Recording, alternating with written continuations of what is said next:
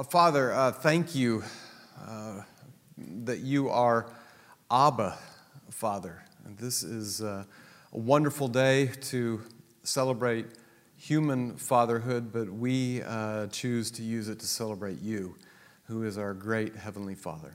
Uh, what a magnificent protector you are, provider. you've loved us, each one, so very well, so very long uh, we just want to stop and say, Thank you, Father, uh, for treating us so kindly uh, because of the finished work of Christ. We love you and we thank you. I pray that your Spirit would come. I am absolutely inadequate to communicate this material, and I pray that your Spirit would take what is yours and teach it to my friends, my brothers and sisters tonight, please, uh, in a way that will not only uh, help us to understand, but will help transform us more and more day by day into the image of Jesus. That's what we want. And that's what we pray for tonight. And we pray it in Jesus' name. Amen. Okay, here we go. Uh, just a word. Last week we talked about, um, no, we didn't. Never mind. Maybe that's the end of this week. Those who've crossed the river, remember we've been talking about the picture from Joshua and how that picture gets um, undergirded with theology from Romans.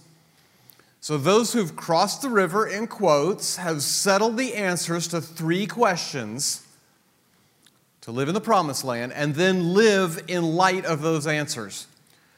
So, the first question and answer is how does God see me? Really? And that's what we talked about in Romans 5, and that is the foundation for 5, 6, 7, and 8. You will continue to go back to Romans 5 your entire Christian life. You're going to go back to Romans 5. You're going to go back to Romans 5. You're going to go back to Romans 5.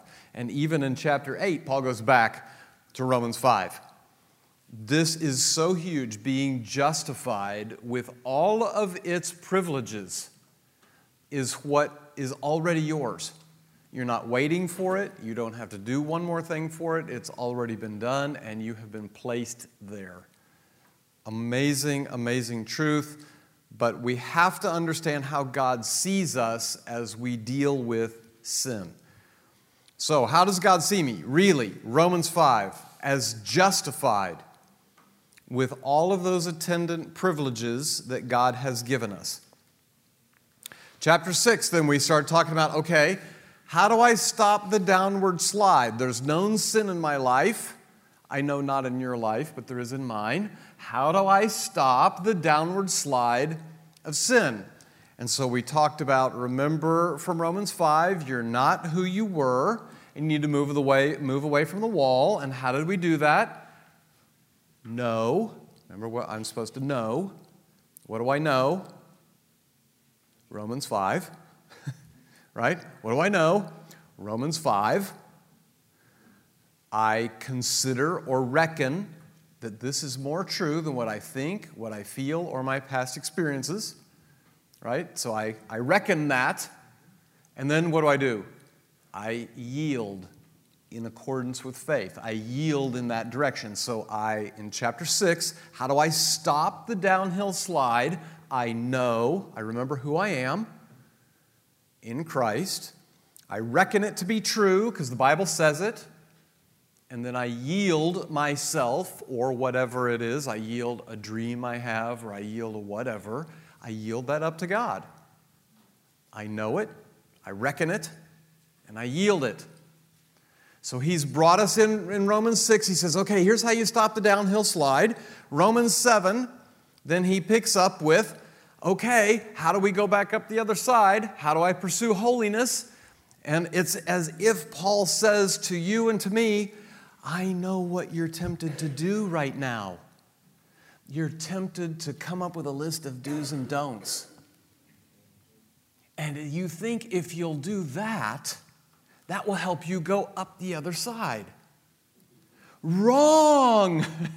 he says in chapter 7. Do's and don'ts don't work. And that's why he, he leaves us hanging at the end of 7 that, uh, oh, what a miserable person I am. Who will free me from this life that is dominated by sin and death? Thank God the answer is in Jesus Christ our Lord. So you see how it is.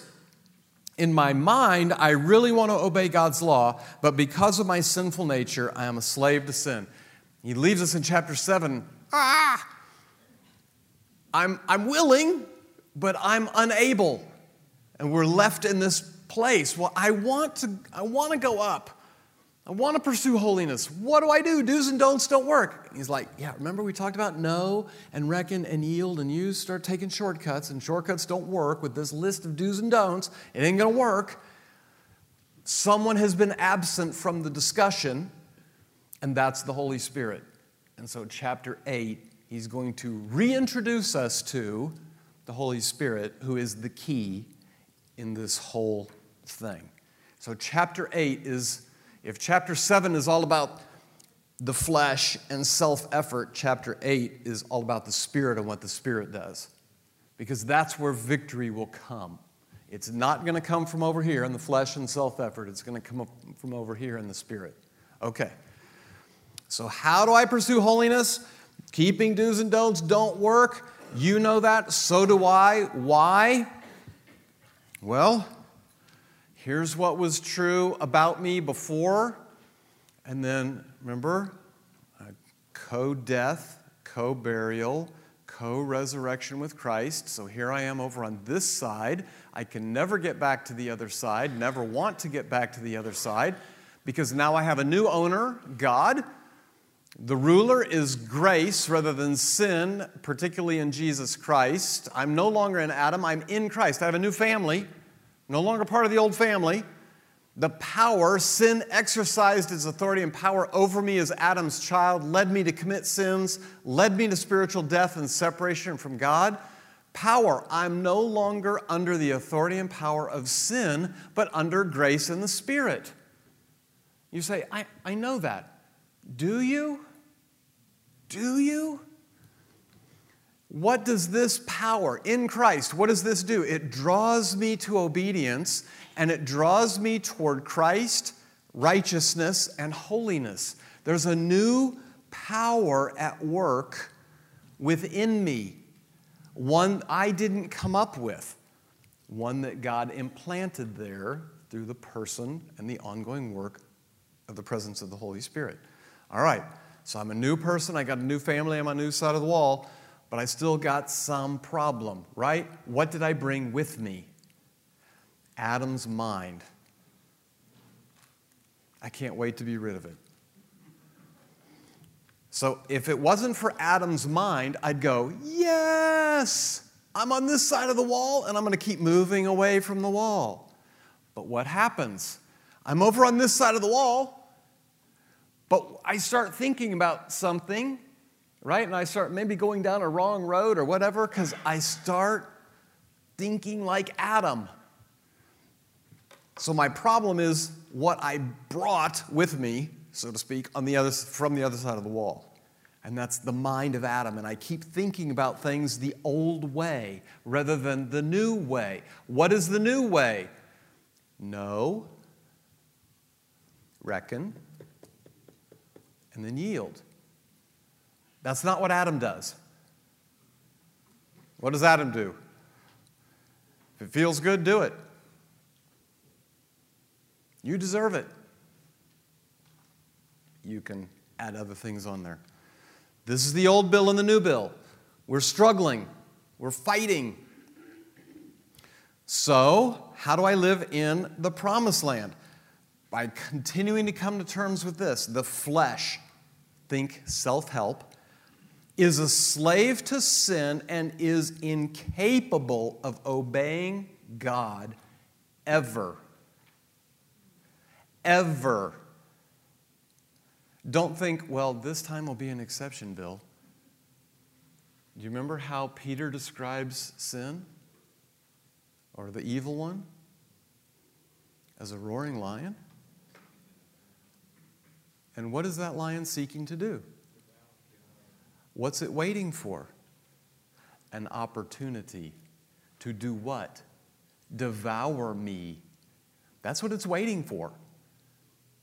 Sin is very patient sometimes, and then it jumps me. Make no mistake, that lion that you think you have on a leash that's tame is not tame. It is not your friend. It is not your pet. It's only waiting for the right opportunity to maul you and devour you. That's what it does. It cannot be changed. It cannot be changed.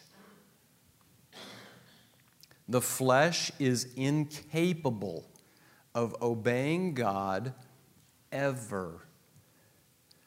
In fact, the flesh, under the influence of sin, can only and will only produce death. You saw that twice, at least, in Romans 8. Remember where he talked about things leading to death? They all go back to sin. Sin is not your friend, it will not give you life, it can only give you death. Surely then, if you're in chapter 7, the believer can never grow then. I long for what I'm unable to make happen. That's where Paul wants you to be at the end of chapter 7. Ah! I want this, but I can't make it happen. And Paul says, No, we've received new life and a new empowerment for living from the Holy Spirit. You cannot make it happen. That is a true statement. Go back to number one. You cannot bring holiness to pass. And the shortcuts that people use with do's and don'ts might have the appearance of holiness, but they don't have any substance. The only person who can produce holiness is the Holy Spirit. It's his first name, right? Holy. It's what he does. He can't produce anything else but holiness. It's who he is and it's what he does. Okay. Paul says, Stop in Romans 7. You're trying to bring it to pass. You cannot do it. You need outside help. In the same way you needed outside help for salvation, right? You had to trust in someone outside of you to be saved. Guess what? You are not now equipped to live the Christian life by yourself. You still need outside help to make progress. We have received new life and new empowerment for living from the Holy Spirit. So, chapter 8, he started us off in chapter 5.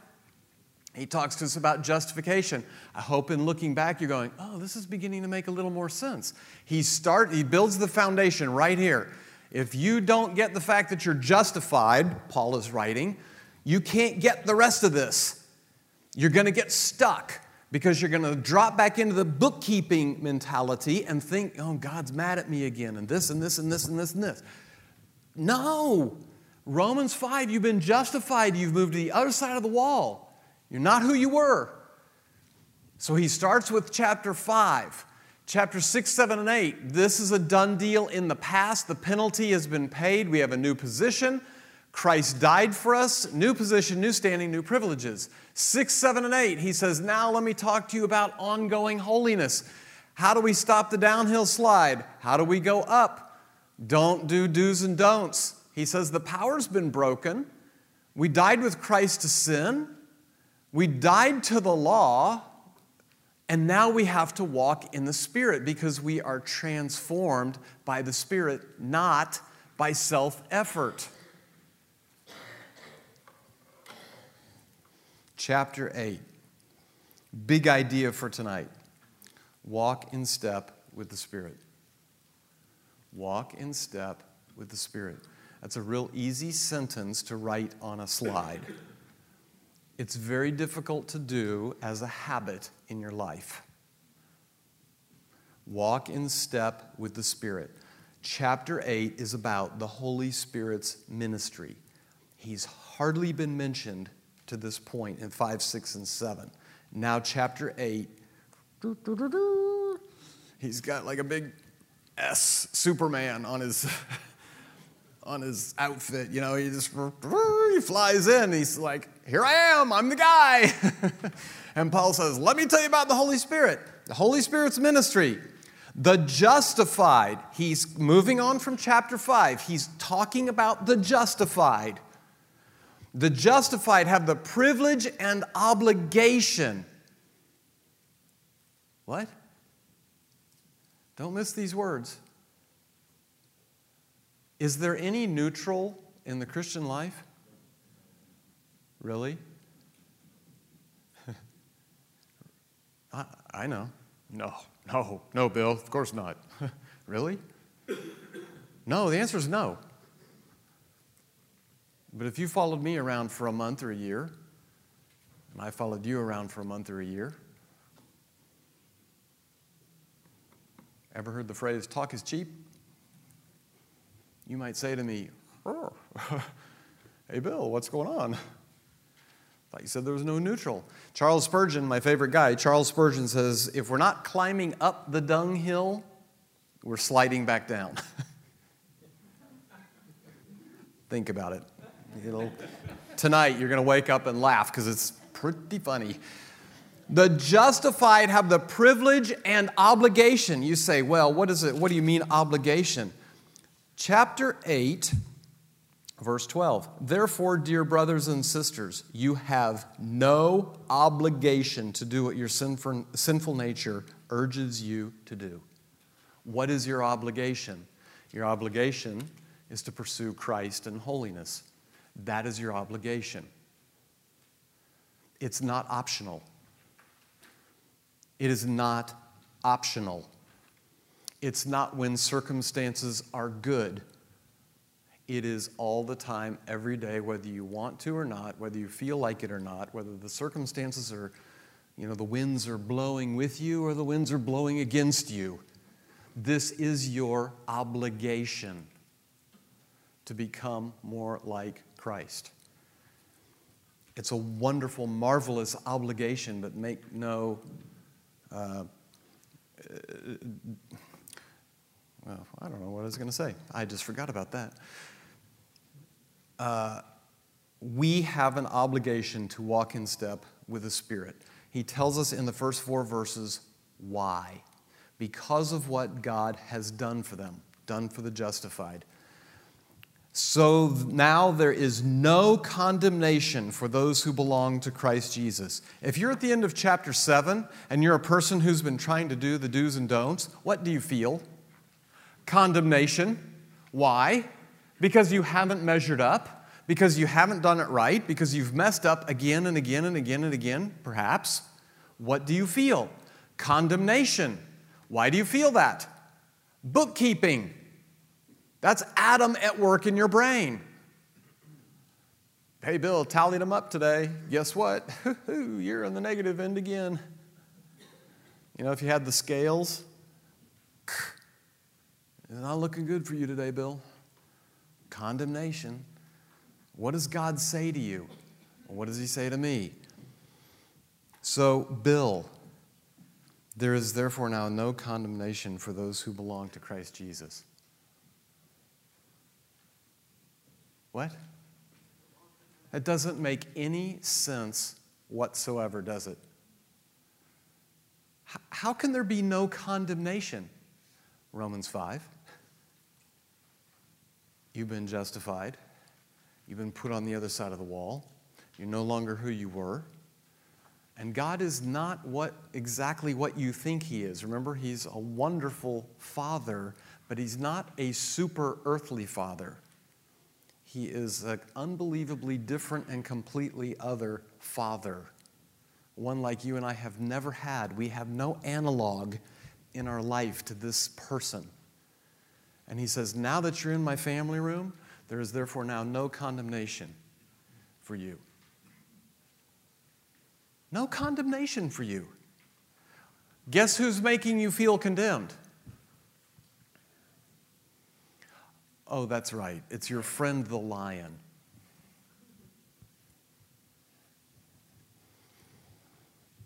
And because you belong to him, the power of the life giving Spirit has freed you from the power of sin that leads to death. And he goes on and he talks about the law of Moses was unable to save us because of the weakness of our sinful nature. So God did what the law could not do. He sent his own son in a body like the bodies we sinners have, and in that body, God declared an end to sin's control over us by giving his son as a sacrifice for our sins, meaning we're dead. The law doesn't apply anymore where we're dead. He did this so that the just requirement of the law would be fully satisfied for us who no longer follow our sinful nature but instead follow the Spirit. How has the law been fulfilled in you and in me? Because we are in Christ. And God counts us as in Christ. Who fulfilled the law perfectly? Jesus. Some people say, Man, I can't wait to get to heaven. You know, I'll take my chances with God and this whole Jesus thing. I'll just explain to him this and this and this. And I go, you know, this, so whatever's got to be paid, you can take your chances and pay it yourself, or Jesus has paid it for you and you can just take that. Which one do you want? I'm going, this is a no brainer, right? I want what Jesus has done. Why take my chances? You don't have to take any more chances. It's, it's um, yeah, okay. The justified have the privilege and obligation to walk in step with the Spirit because of what God has done for them. There is no condemnation from God in our struggle. If that doesn't get an amen and a hallelujah, I don't know what will. There is new empowerment through His Holy Spirit. He wants to, He can, He will bring victory into your Christian walk. He already has. And some of you say, huh, prove it. We did last week. Many of you say, you know, this is the second time I've taken this class. Some of you third. Some of you fourth. Some of might even have a fifth timer in here. I can't remember. And they say these notes change every year. The presentation changes every year. It is so completely different every time I go through this. And I say, Do you keep your notes from the last time we went through this? Well, yes. Look at them. I might change a word or two, I might change a sentence or two, but they're the same. You know what's happening? You are changing. And you're listening to new things, and they're hitting you differently because you are in a different place. Not because uh, I've changed the presentation. I'm like a one trick pony. I don't know very many stories. I don't know very many Bible verses. I just give you what I got, and the Spirit of God takes it, and He's changing you. All right. No more bondage to the law. We're freed from it as a way of acceptance. This is the do's and don'ts. But we're obligated to keep it as a way of holiness. Don't I want to keep the law? Is that not part of what the Spirit is drawing me toward? And I don't have to keep it in the letter like I used to in the Old Testament, but I have to keep it in the Spirit. Why would I want to put another God before my God? Why would I want to do that? I don't want to. In the Old Testament, don't do that. Well, you know, the fact that you tell me to not do it makes me want to do it. that's sin at work, taking the law that's good and twisting it. But what do I want now? I don't want any rivals for my daddy. So the Spirit of God is leading me to put that law into place in my own life. I hope that makes sense. And there's new progress in holiness as we follow the Spirit. Not as we follow our own flesh, but as we follow the Spirit, right? Because the sinful nature, uh, no longer follow our sinful nature, but instead follow the Spirit. There's new progress in holiness as we follow the Spirit. All right. So the justified have the privilege and obligation to walk in step with the Spirit because of what God has done for them. Second, Paul goes on, the Spirit subdues or overcomes the flesh. The flesh, think of it as the root of a tree, the flesh will always produce death. That's what it does. That's who it is and what it does. Illustration if you have an apple tree, you could fool me for a season if you taped oranges to that tree. But what is that tree going to produce? Apples. Why? Because whatever the root tells it to do is what the fruit that comes out, right? It's Paul's point. You got two roots going on in you, in a sense. There's the root of the flesh. What is the flesh going to produce? Death. The fruit it's going to produce is death. It cannot produce anything else. You can't baptize it, you can't reform it, you can't change it. It's going to produce death. That's what it does. Do not be deceived. but the Spirit will always produce life. He can't do anything else. He can only produce life and holiness because that's who He is and what He does. As goes the root, so comes the fruit. Which root is going to produce fruit in your life? And you say, Well, I don't know. Okay. And then remember what Jesus says. This is so key. It's like he knows what he's talking about. What does Jesus tell us, his followers, to do with respect to fruit? John 15. Go and bear, bear much fruit. Do you understand the difference between producing fruit and bearing fruit? Who produces the fruit? The root. Who bears the fruit that the root has produced? You and me. All, all I am is the branch. The root is producing the fruit through the branch. I'm not producing any fruit. That's not my job. My job is to bear the fruit the root is producing. Does that make sense to you? Oh my gosh, that's another amen, hallelujah. The Lord is the one who is producing the fruit. Does it come from the outside in or the inside out? Inside out. The Spirit will use his resurrection power to enable us to bear the fruit of life from the inside out as we fix our mind on things that please Him. The Spirit is the one who produces the fruit. Sometimes you and I get frustrated because we're not producing the fruit. Guess what? What is that, that tattoo guy? You know, that commercial? And the guy says, You know, so you've done like a million of these tattoos before, and this is like the best one or something. And the guy goes, You know, stay in your lane, bro. or that commercial. Really? You need some coffee? Come on, that was funny. Stay in your lane, bro. We got to stay in our lane. My lane is not to produce the fruit, his lane is to produce the fruit. My lane is to bear the fruit that he produces. Okay? Huge difference. What happens if I don't want to bear the fruit of life? I will bear the fruit of death because one of these two roots is going to produce fruit in my life. Okay.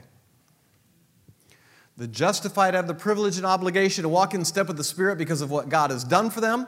The Spirit is the one who subdues or overcomes the flesh. Paul goes on then, starting in verse 15, to remind them uh, that they are God's. He says, So you have not received a spirit that makes you fearful slaves. How, how can he say that? Chapter 8, verse 1. There is therefore now no condemnation for those who are in Christ Jesus. You, have not been given uh, that slavery spirit. What have you been given?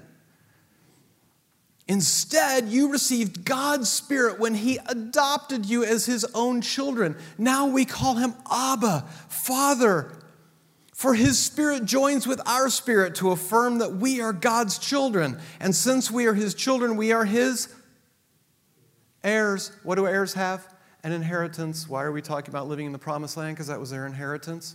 Mm. What's your inheritance? Mm. In fact, together with Christ, we are heirs of God's glory. But if we are to share his glory, we must also share his suffering. And then he goes on and starts a new, a new train of thought. He reminds the justified that they are God's. And they no longer have a spirit of slavery, but a spirit of sonship. There's no longer reward for deeds done, there are gifts. Remember, we talked about the wages of sin is death, but the gift of God is eternal life. There's wages on the other side of the fence, there's gifts on our side of the fence. He wants to give us gifts. What? He's not going to condemn us. He doesn't want us to think like Adam, like slaves anymore, and He gives us gifts. Unbelievable who He is. He goes on in then 18 through 25, and he says, And the Holy Spirit guarantees their inheritance. And he walks on down this long road with creation, and that we're waiting for the, the final um, consummation of all these things. And then in 26, he starts off and he says, And the Holy Spirit helps us in our weakness. Okay, so even if we have to suffer, guess who's right there with us? The Holy Spirit. And what does he do? Well, he helps us pray. Uh, he also reminds us that God causes everything to work together for good for those who love who love God and are called according to his purpose for them. For God knew his people in advance, and he chose them to become like his son, so that his son would be the firstborn among many brothers and sisters. And having chosen them, he called them to come to him. And having called them, he gave them right standing with himself. And having, having given them right standing, he gave them his glory. Remember, we talked about the tenses of these verbs. These are all past perfect, action done in past time that has continuing results to the present. How does God see you right now? As a son or daughter who's in the process of sharing Christ's glory.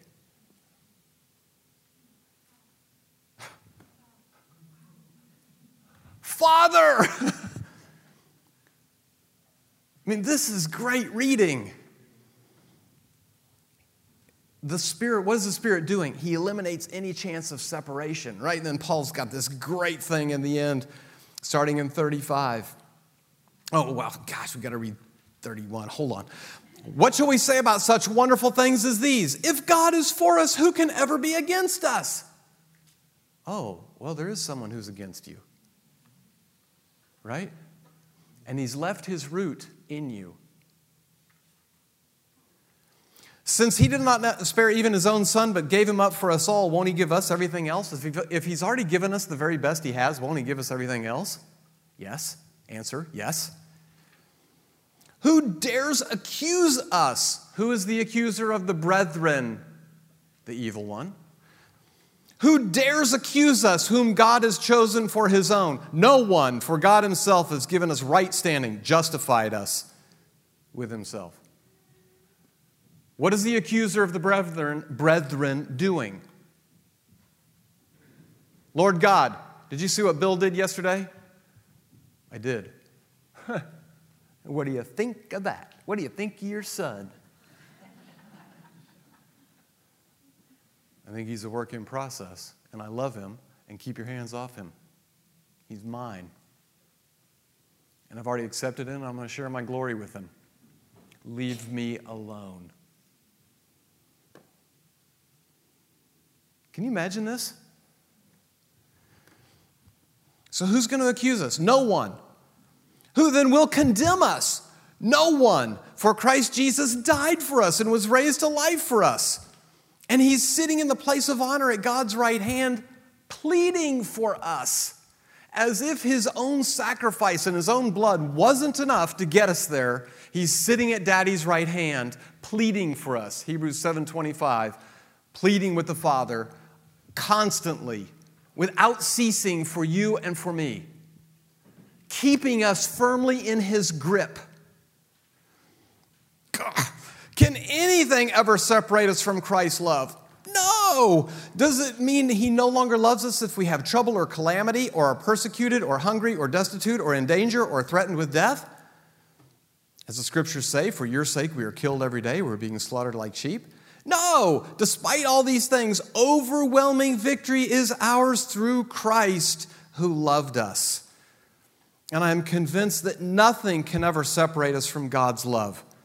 Neither death nor life, neither angels nor demons, neither our fears for today nor our worries about tomorrow, not even the powers of hell can separate us from God's love. No power in the sky above or in the earth below, indeed, nothing in all creation will ever be able to separate us from the love of God that is revealed in Christ Jesus our Lord.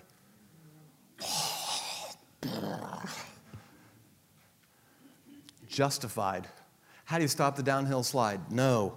reckon, yield.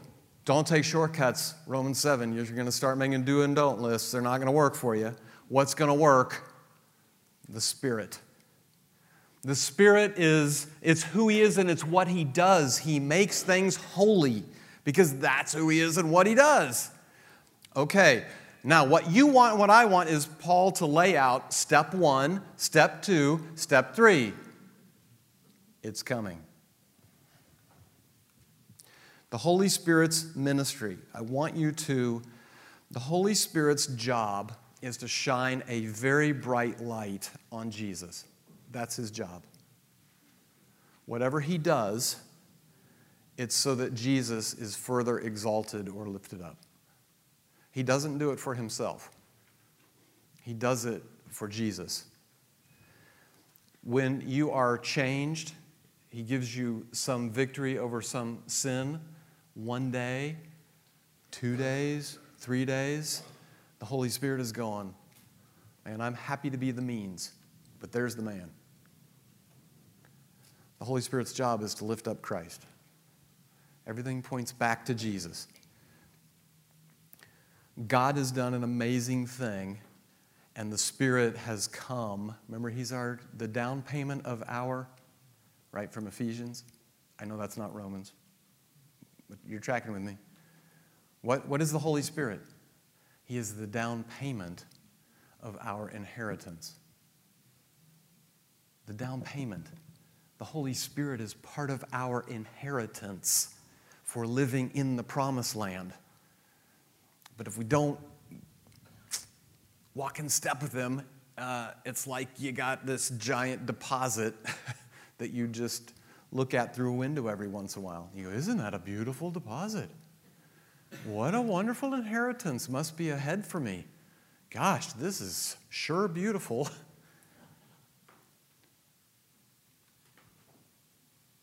Do you want your inheritance? You go, well, maybe I've only got a down payment. Maybe you do. Do you want your down payment? It's yours. He gave it to you to use. The Spirit is the one who subdues and overcomes the flesh. He's the only one who can. Not only that, He reminds us that we are God's, He guarantees our inheritance. In Ephesians, He's the seal. He's sealed us, it says, for the day of redemption. You know what a seal is, right? The wax seal. Take the wax, you put on the envelope, and there's a usually a, a little wooden stick, and the the king had a ring or a stick, and he'd put his insignia in the wax seal. And that meant it was sealed up by the king, and you don't open this thing under penalty of, you know, whatever. That's what the Spirit has done. The Spirit has said, I've sealed you up. So God the Father opens this. You're safe, you're sealed, you're His, and I'm here to help. I'm your down payment, baby. You want it? He guarantees our inheritance, and he says he eliminates, and Paul says he eliminates any chance of separation that we have from God. If he is for us, who can be against us? Only ourselves. Oh, sorry. Am I meddling now? God has already determined, remember we talked about this, God sees you as already glorified with Him. That's how He sees you. This package deal called salvation. He has already seen to it that you've come this far. He's sealed you up and said, I will finish what I have started. And He will make it happen. That, that's not me making this up. That's what Paul is telling us the Spirit of God is doing. Why? So that when we get there, we can say, Thank you, Holy Spirit, but Lord Jesus, thank you. This is all because of you. And the Spirit is going, Yeah, come on. Say it again.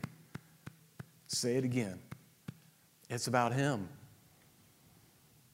God has already determined that He will finish what He started in us. Amazing. Guess what we're trying to do? Work too hard. Huh? What? You're a crazy person? True enough. Walking in step with the Spirit. How do we do this? It's like a partnership. Partnership. We have to do it from the inside out, not from the outside in. Therefore, who's it going to start with? This is easy. This is low hanging fruit. Holy Spirit. Okay? It's from the inside out, not from the outside in. I have never had the power to change my life and still don't, even as a follower of Christ. You do not have the power I know I've said this over and over, and you're like, move on. You got to get justification, chapter 5, and you've got to get this Adam voice in your head, and it's in mine too. Just work harder, Bill. Work harder. Bear down. Discipline. That's not the way forward. You're, you're hurting yourself, you're shooting yourself in the foot. You never have had the power to change your life, and you still don't, even as a follower of Christ. The only one who has the power to change me from the inside out, to bring lasting change to my heart, is the Holy Spirit of God. Here's what you know doesn't work your flesh, self effort, do's and don'ts. They don't work. They might have the appearance of working for a while, but guess what happens? You get tired of doing them, don't you? And you stop. And then what do you feel? Condemnation because you stopped. Where are you? You're right back in Adam's bookkeeping lounge. and you're looking at all the ledgers going, I didn't measure up today. Oh, I got one more demerit than I have merit today. Whew. Tomorrow I'm going to do better. I'm going to work harder. Stop it chapter 7, Paul had it, uh, God had it written to remind us what doesn't work. What does work? His Spirit. Now, what I'm going to walk through is what Ryan is going to walk through in much greater and better detail next week. But I wanted to, I want to set the stage for you, cover it a little bit, um, because then hopefully next week it'll be the second time you've seen it, and you'll go, okay, I get it a little bit better than the first time. So I'm here to expose you to some things, and then Ryan's going to take that and he's going to help flesh, put some, put some, what do you call it? Put rubber on the road or soles to the shoes or whatever he's going to do. Ryan's going to do it, and he's going to do a great job. What works? His Holy Spirit. Here's the picture to put into your brain. There are two trees. Remember, we talked about two trees. There are two roots. There's the bad root, see the heart with the minus sign. And then there's the good root, the heart with the plus sign. There's trees that are each bearing fruit. The tree on the left, okay, this tree, ooh, that looks like good fruit. It is because it's coming from a good root. What is the fruit on this ugly tree? Thorns. Okay? So both are producing fruit from the root. The cross is here in the middle. This is going to start here, and we're going to go around this way. And you're going to see the beginnings of a, this is not exactly a step by step, but it's the beginnings of kind of a step by step, sort of like driving a car. Remember, we talked about driving a car. Lot to it. This is the beginning of this is kind of like driver's ed. You're sitting down in the simulator and you're going, What am I doing? That's okay. We're all there. Here's what it does there are two roots, and each one produces its own fruit. Here's some truth. You should write this down. We choose what we desire most. We choose what we desire most. I hate that. I'm to be transformed by the renewing of my mind. What does that mean? The desires from the scripture have to begin to overtake the other desires. How does that happen? Through the word. So I daily need to fertilize. I need to fertilize these roots. What do I need to do to this root? Starve it. I need to keep fertilizing this one, and I need to let this one just keep shriveling and shriveling and shriveling. That will not happen overnight. I know you know that. This will not happen overnight. This will be a lifelong process till Jesus comes for all of us. You're going to fix your mind on your new identity in Christ. And you're going to fill your mind with the truth of who Jesus is and how he responded in a situation, or how you have discovered in the Word that God says, This is how I want you to respond. Fix and fill, fix and fill. You're going to fix your mind on Jesus. Now, is that, you're just going to do that for five minutes a day? No. You you've got to get into a habit of fixing your mind on Jesus. Philippians 4 8. Anyone know what that one is? A little longer one. Finally, brothers, whatever is true, noble, right. If anything is pure, lovely, excellent, praiseworthy. On these things, meditate, on these things, let your mind dwell. You've got to begin reviewing what am I thinking about during the day?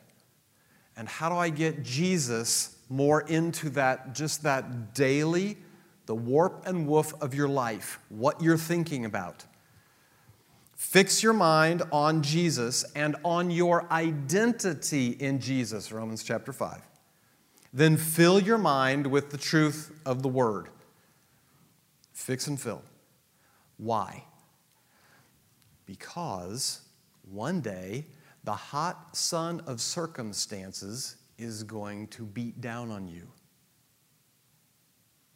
Now, these circumstances could be good things blessings. That could be circumstances.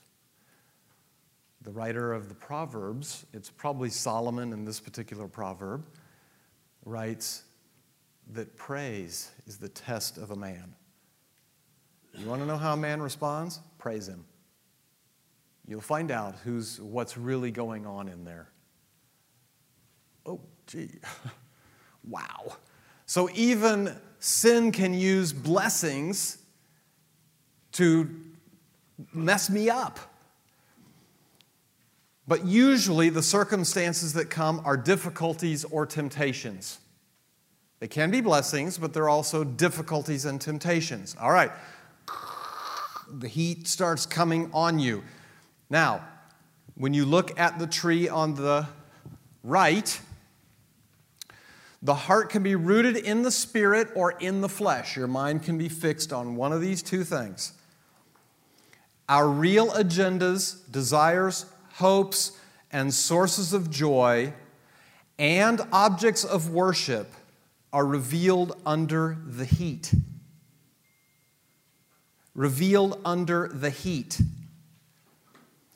And the thorns are how we react in the flesh.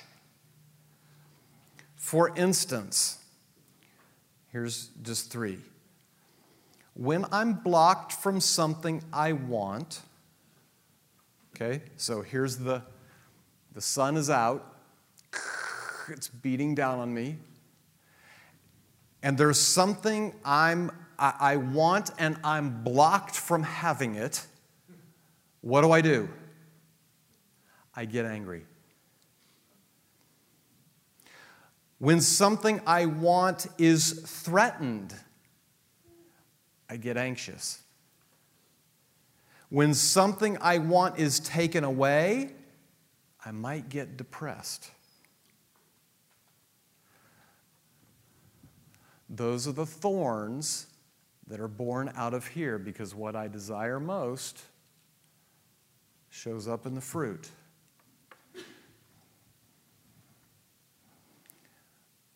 Uh oh. Right? Uh oh. I responded in anger again. What do I have to remember?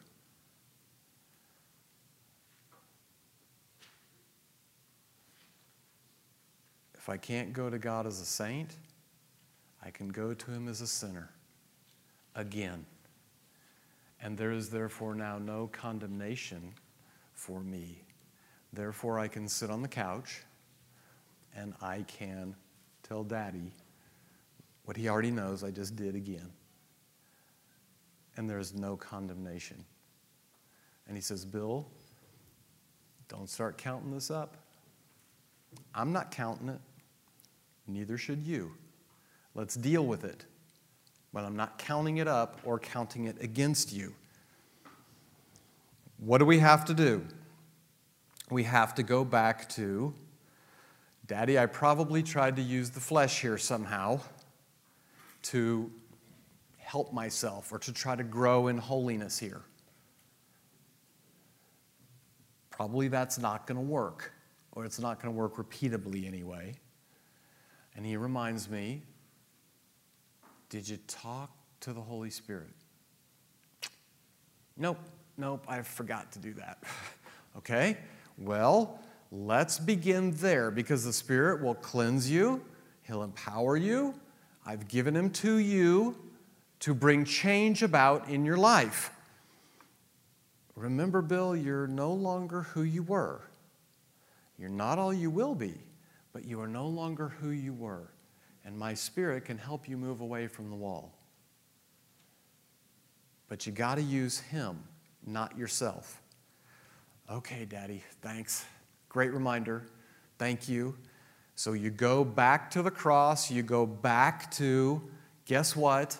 Just blew it again. How is the only way I can go sit down on the couch and talk to Daddy straight up about this? Because I'm secure and not fearful in my relationship to Him? What happens if I start bookkeeping?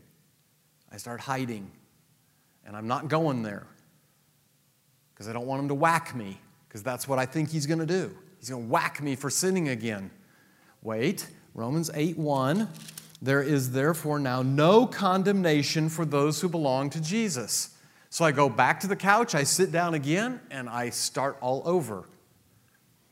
But I go back to what the Lord has done, his finished work, and I remind myself of Romans 5. It's the Spirit who's going to do the good work.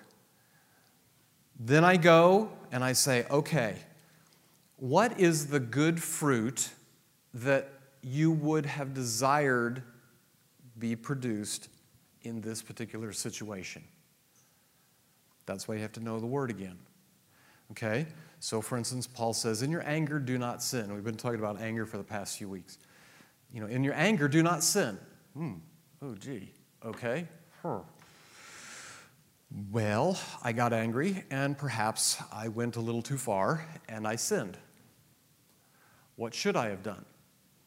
Uh, I should have uh, you know, left five minutes early, so I wouldn't have encountered that guy. Well, okay, that could be one. One, you're kind of avoiding it, Bill, but that would be one possible answer. Okay, what should you do? I should remember to forgive one another as God in Christ has forgiven me.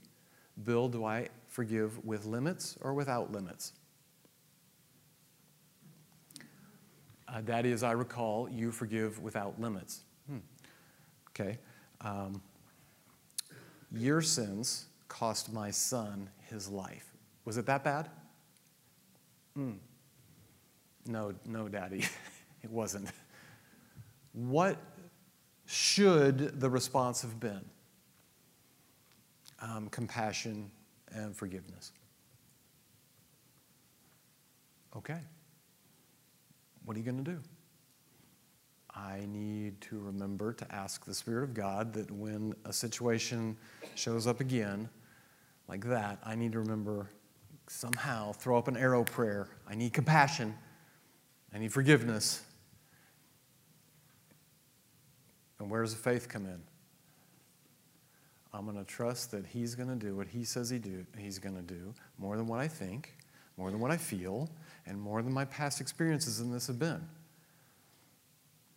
I'm going to cling to this. And He's going to transform me. Will it happen in total in one, in one event? No. no, it won't. But the next time it happens, you may find that you got angry and it took three seconds instead of one. Now, wait a minute. You, I know you know I'm making a little bit of funny about that, but that's the beginning of change. What if it's three seconds instead of one? And what if instead of pulling up next to that person to teach them a lesson, you're able to say, Daddy, I pray for that person. I, I don't, maybe they didn't mean to do that. Maybe I don't understand the circumstances or situations going on in their car. You know, maybe they're on their way to the hospital right now. How do I know? If you have a little bit more compassion, if you have a little bit more forgiveness, where's that coming from? It's not coming from the flesh. And so you should say, Thank you. Thank you, Spirit of God. That two seconds of difference, thank you for working. I'd like to see it gone entirely. But thank you. Does that make any sense to you? Don't go, if I'm still feeling it at all. No, this is a long process. Some things God may give you victory. I, I know people, and there might even be one or two things that God has given me his victory that was basically like cold turkey. I mean, it's there and it's gone but that's not the vast majority. The vast majority is I got angry at one second, and then the next time it was three seconds, and then the next time it might have been five seconds, and then I might have gone back to one second, and then, okay? It's just a process. Celebrate what God is doing inside because the change He's bringing about is permanent change, and it's true change. And who gets the credit for it? Not you. He does. Yay! So you begin to yield to the Spirit of God who does have resurrection, life, and power, and He is using that within you to bring about Christ likeness. That's what He wants to do, that's who He is, and what He does. You have to yield and trust Him. Love this quote. We're just about done. The Christian life, the life of a justified believer, is seen as being essentially life in the Spirit. That is to say, a life which is animated, sustained, directed, and enriched by the Holy Spirit. Galatians 2:20. I have been crucified with Christ, and I no longer live, but Christ lives in me. The life I live today, I live by faith in the Son of God who loved me and gave himself up for me.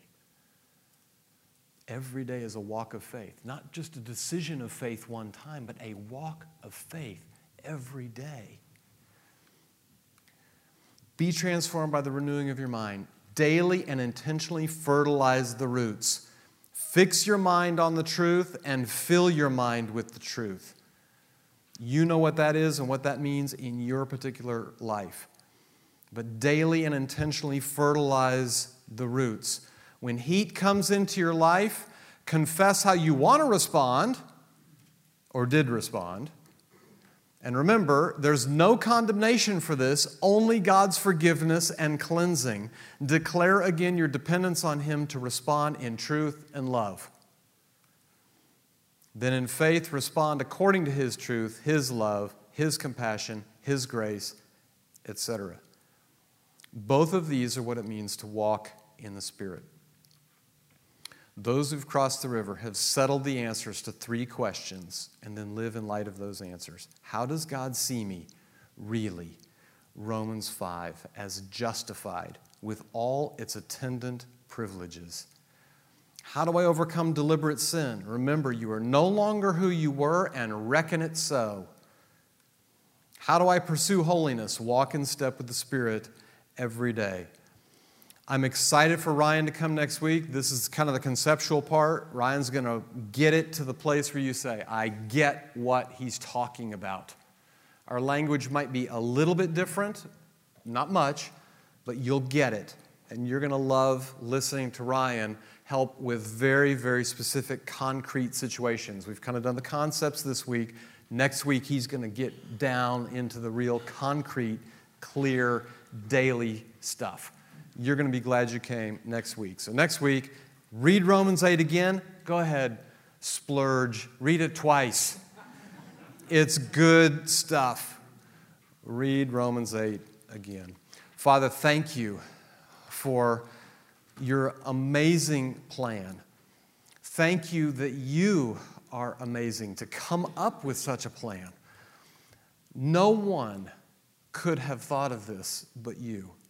And we are the, the undeserving, yet now totally changed and different recipients of your grace. We love you, we thank you, and we pray you would continue to take these truths, sink them deeply into our minds and into our spirits, and transform us from the inside out. Help us not to become complacent, not to get bored, not to say, well, I guess this is just all there is. Remind us that we have a long way to go to become more and more like our beloved Savior, who was perfect in every way. Thank you for him. Thank you for what you have done for us and what you are doing in us every day. And we thank you this evening in Jesus' name. Amen.